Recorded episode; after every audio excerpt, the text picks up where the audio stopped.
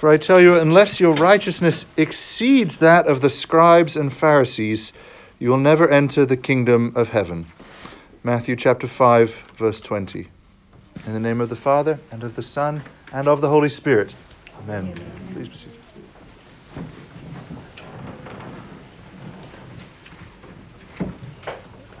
This is rather an astonishing passage because the Pharisees are not usually portrayed in a favorable light in the Gospels, right?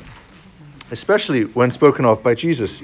We know actually that Jesus roundly condemns the Pharisees at many turns, chiefly for their hypocrisy. But most of those encounters with the Pharisees come after uh, this Sermon on the Mount when Jesus proclaims about, talks about the righteousness of the Pharisees. So I don't think we're actually supposed to read in sort of the, the faults of the, the Pharisees into this passage. I think Jesus is genuinely praising something righteous about the scribes and the Pharisees. He doesn't say, be righteous unlike the Pharisees, right? He says, your righteousness must exceed the Pharisees, which wouldn't be even a teaching at all if it didn't mean that the Pharisees had moved the ball down the field at least a little bit. A metaphor I don't really understand.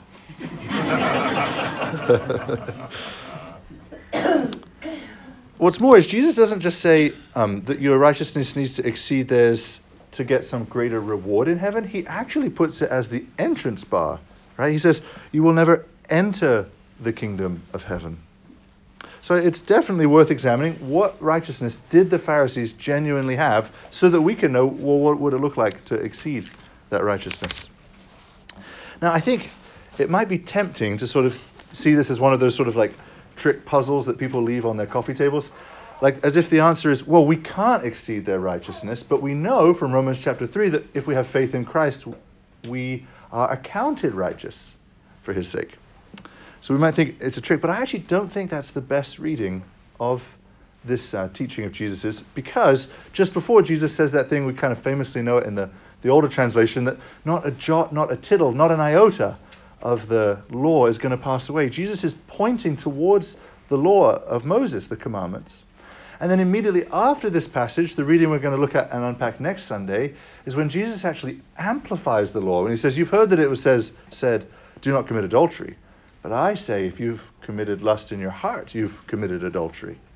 Right? So Jesus is actively pointing towards um, commandments of God and righteousness that comes from them. He says that anyone who relaxes even the least commandment is least in the kingdom of heaven. So I think Jesus is talking about honest to goodness law keeping, righteousness by doing what is right, right? That's the root of righteousness, right? Being just according to the law. The Gospels, despite the many times they point out the hypocrisy of the Pharisees, the Gospels actually do point out um, two ways in which the Pharisees were genuinely righteous, and one way in which they were kind of halfway there but needed to go a bit further. And those are what I want to look at this morning. So the first is that the scribes and the Pharisees loved the Bible. They loved the Bible. They didn't always interpret it rightly.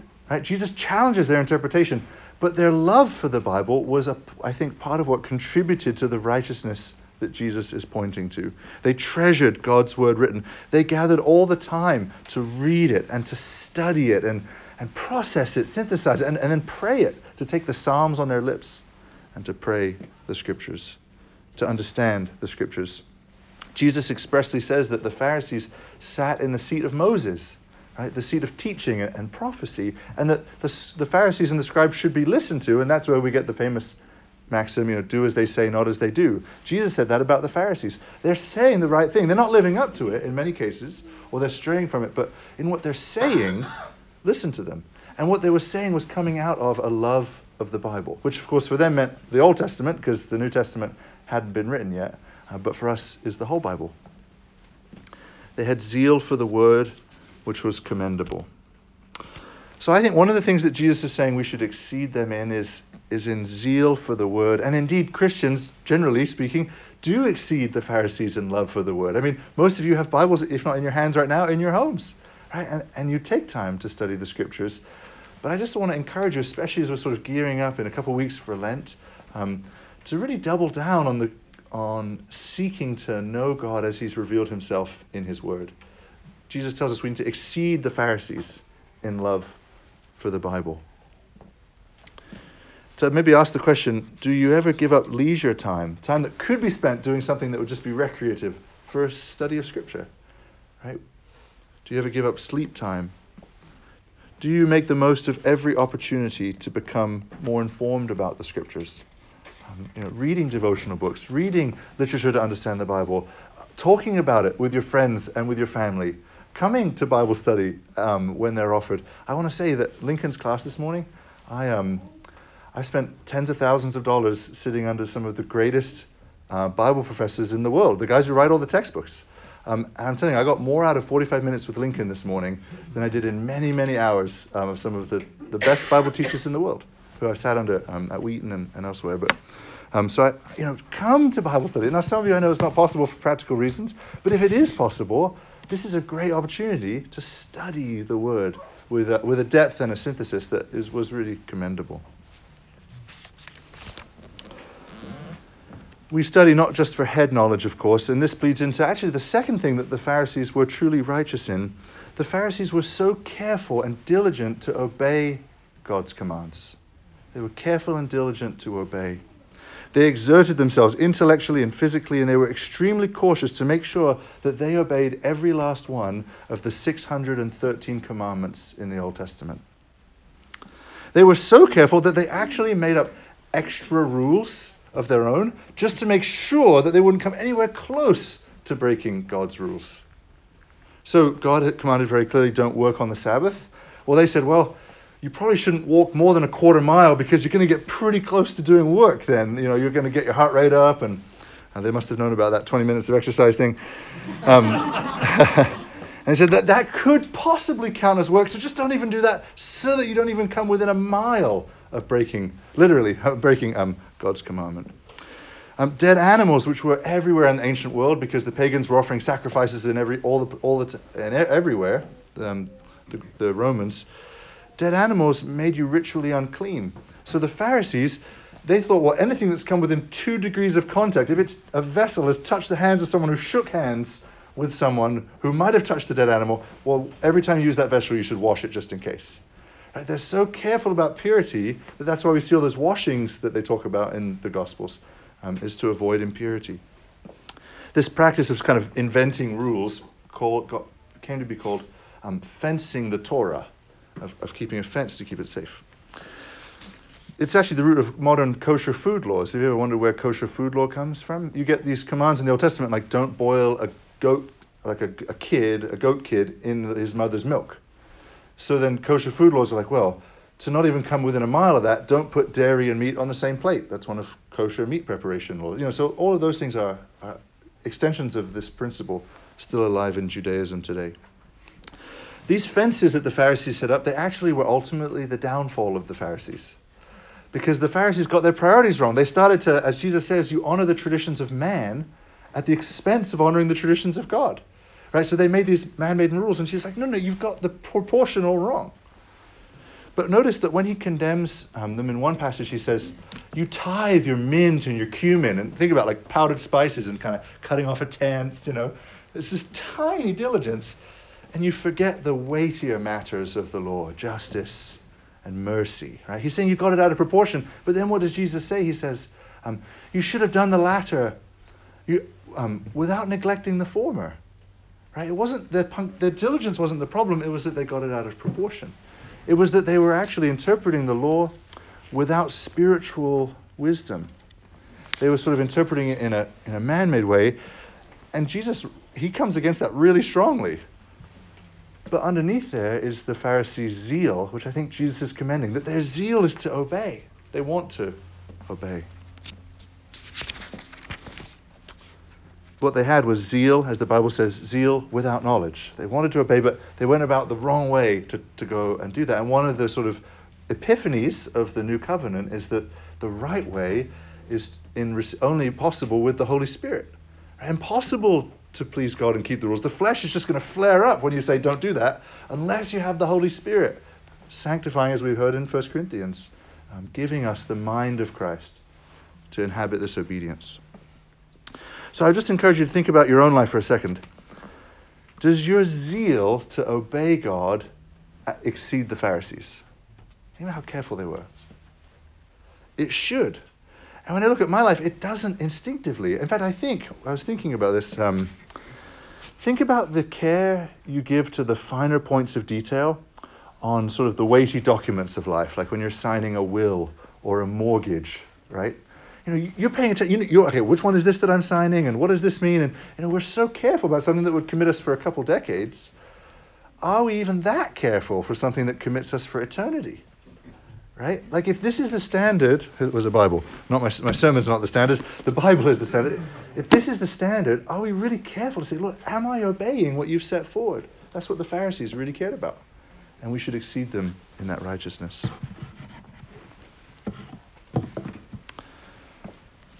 Um, I think most of us are, are a bit too carefree.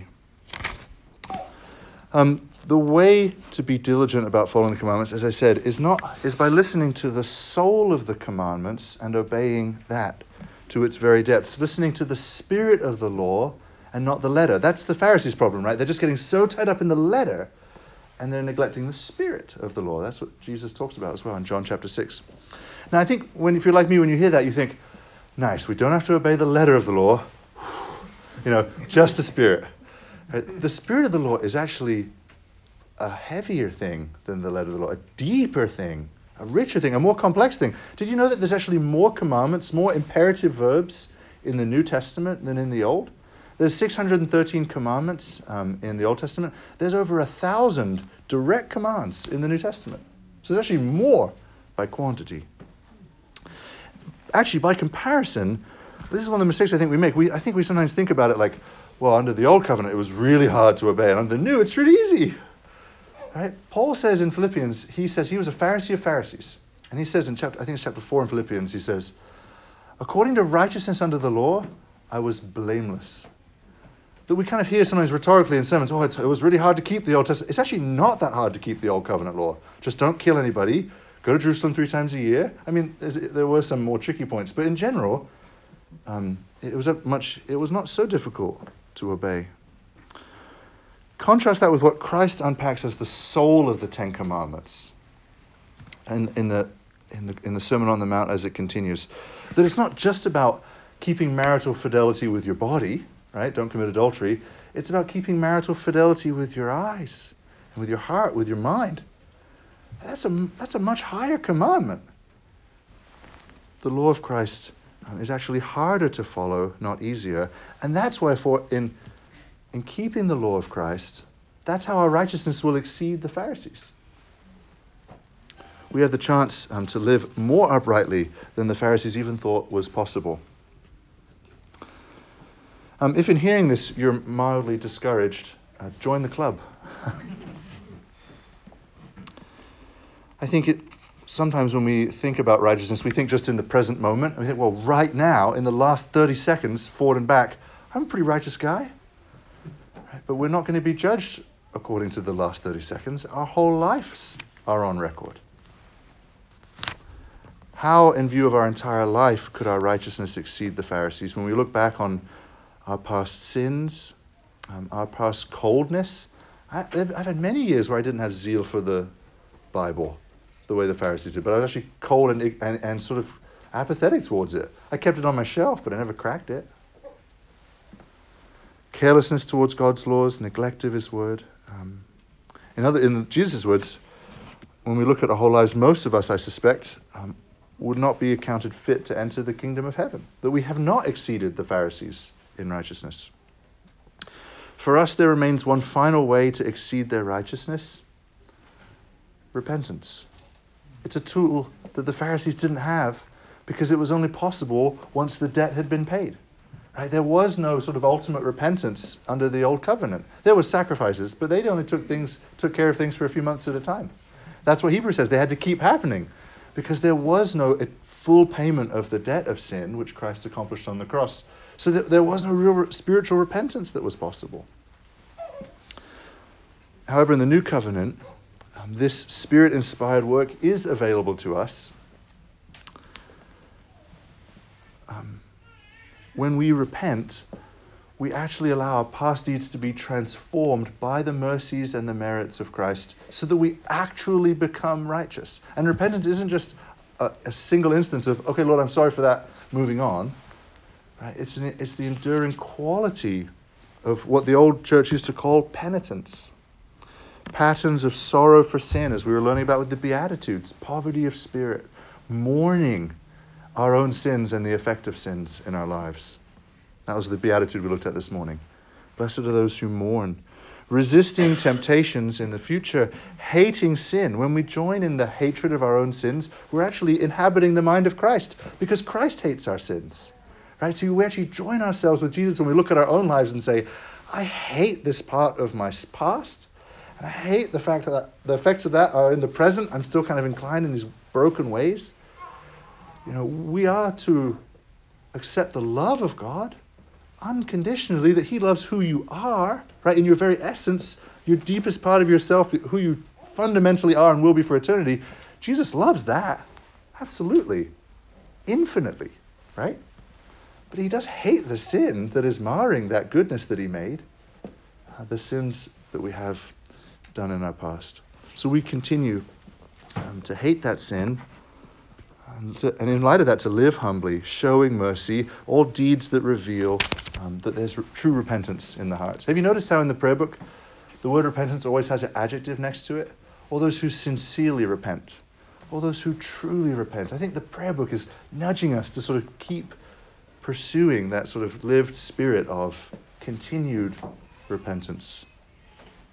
Repentance that affects the blotting out um, of our sins by the mercy of Christ. We don't earn his forgiveness, it's already been given, but to have sort of his mercy, as it were, welded onto the past acts of our sins in our lives.